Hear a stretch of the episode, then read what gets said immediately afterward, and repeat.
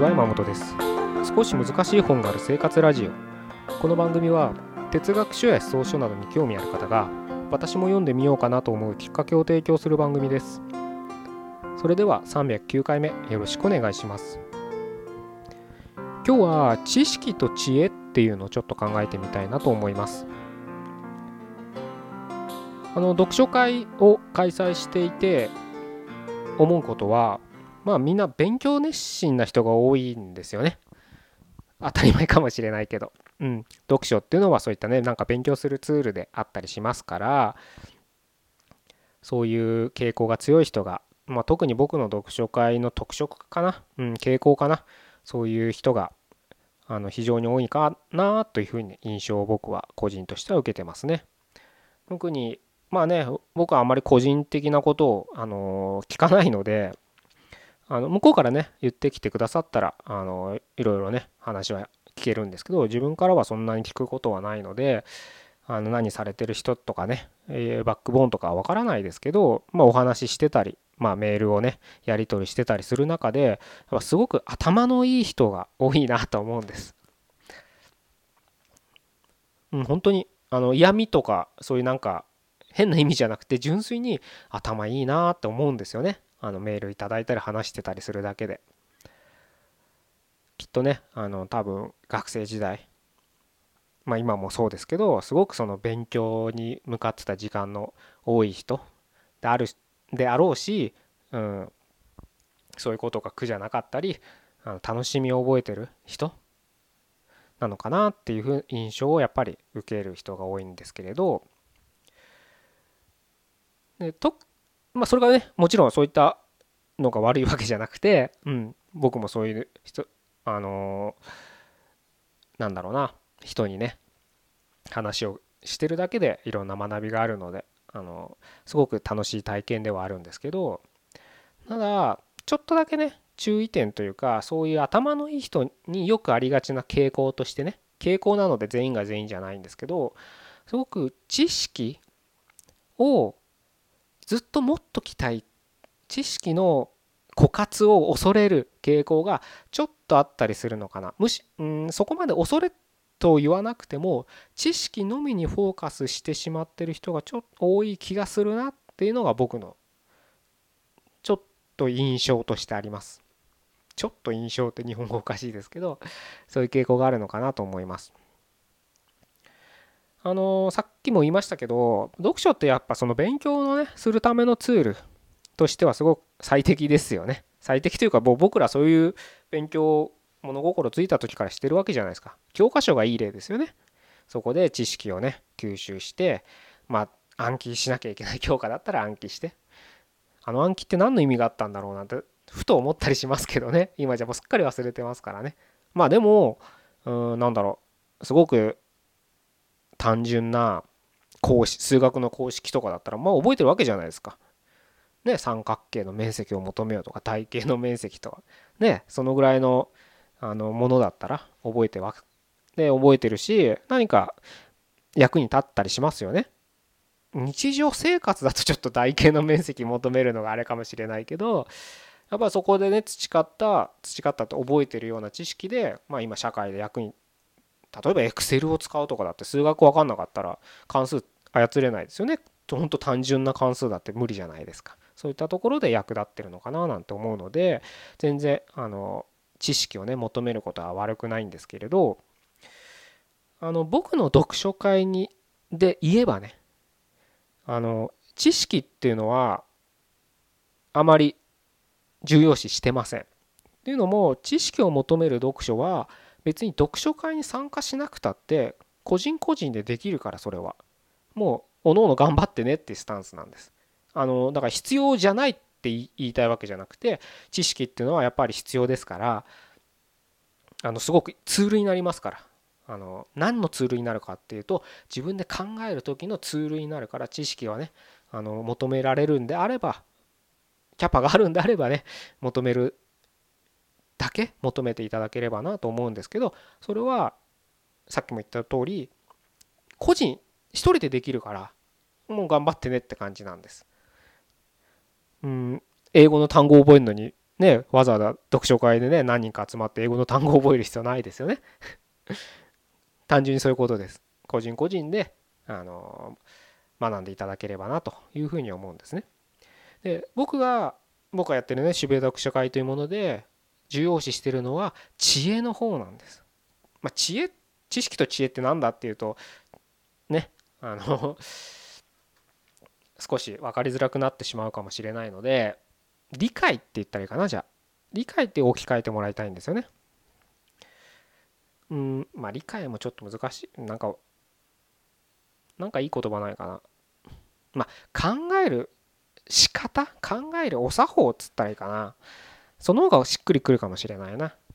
なので考え方っていうのを僕は渋谷読書会ではすごく重要視してるんです。出なかったらあのまあ、僕の渋谷読書会参加されたことある人もいるかと思うんですけど本一冊読むことなんかまずないんですよ。とか読めないんで 時間がないからそんなに。本当にね数ページなんです。多くても10ページぐらいです。しかも10ページも結構駆け足ですね毎回なので僕的には本当は45ページぐらいのものをねで やりたいんですけど うんまあ区切りがいいとこでね1章とかって大体10ページぐらいになってたりするので区切りのいいところであの課題としてね読んでもらってるんですけどなので本1冊読まなきゃ普通分かんないと思うじゃないですか。で特にそのそのね200ページ300ページある文庫本のたった10ページ読んだって知識としては何のな意味はなくないけどビビたるものなん全部読んで初めて知識としてあそういうことかっていうふうに理解理解というかね積み重なっていくものでもあるので知識っていうのは。その意味で僕の読書会に参加したって知識はそんなにねあの短編的に10ページ分の知識は得られますけどじゃあそれがどうつながっていくかっていうのは得られないわけです僕の読書会では。じゃあ何に重要視してるかというとその10ページでどれだけ深く考えられるかどれだけ著者と対話できるかってところを僕は重きを置いてるんですね。だから人によっては普通本って最初から読むもんでしょって思うかもしれないけど僕の読書会は わけわかんないいきなり7章とか読んだりするわけです。その意味で読書っていう感覚じゃないかもしれないですね。とはちょっとかけ離れた本を読むから読書なんですけれど ちょっとその概念だけで読書会っていうのに参加されると僕のね参加されるとちょっと驚くかもしれないですねその意味で言うと。だからよくねあの僕は他の読書会と違いますよみたいなあの説明をしたりするんですけど、まあ、他の読書会に参加したことない僕がねそういうことを言うとはちょっと無責任かなとは思ったりする 今日この頃ですけどまあ多分違うはずです。あの参加者の話とかね聞くとねあの他の読書会に参加したことありますよなんて人何人もいるのでそういう人の話を聞くとやっぱ違うんだなと思いますね。それはどちらかというと他の読書会はまあ前者ですよね。知識。他の参加者に本を紹介してもらったりまあ、一冊課題図書を読んできて感想を言い合ったりとかね知識を刺激するところですよね。で僕は後者の知恵考える仕方理解の仕方、まあ、考える方法を重要視してるので正直内容とかそんどうでもいいんです読書会の 2時間においては。もう内容ではなくていかに著者の言葉に触れて自分の頭の中の電気回路って言ってもいいですよ今で言う脳科学的に言えば電気信号の回路を今までだったら1個しかなかったの10個20個30個とシナプスを無限と言いうぐらいにつながる経験をしてほしいなと思っているのが渋谷読書会なんですね。その意味で言うと僕なんか最近まあそういうそういう読み方をしなきゃいけない本ばっか読んでるからかもしんないけどもう読んだらすぐさま忘れてきますからね。困ったもんですよね本当にね。せっかく読んだのに。知識なんかもねどんどんどんどん忘れてきますよ。読んだらもうすぐ出てくから困っちゃいますけど。ただ今は僕はその今の読み方をしてたら読書会でやるような読み方をしてたらそういう読み方になるけどただ考える力っていうのはもう日々向上してるっていうのは実感できます。多分出なかったらこんなね毎日ポッドキャストもかい話せないはずなんです。シナプスが1個しか回路なかったら1回話したら終わりじゃないですか。でも、まあ、僕はネタが尽きるって感覚ないんですけれどそういう感覚になるのもやっぱり考え方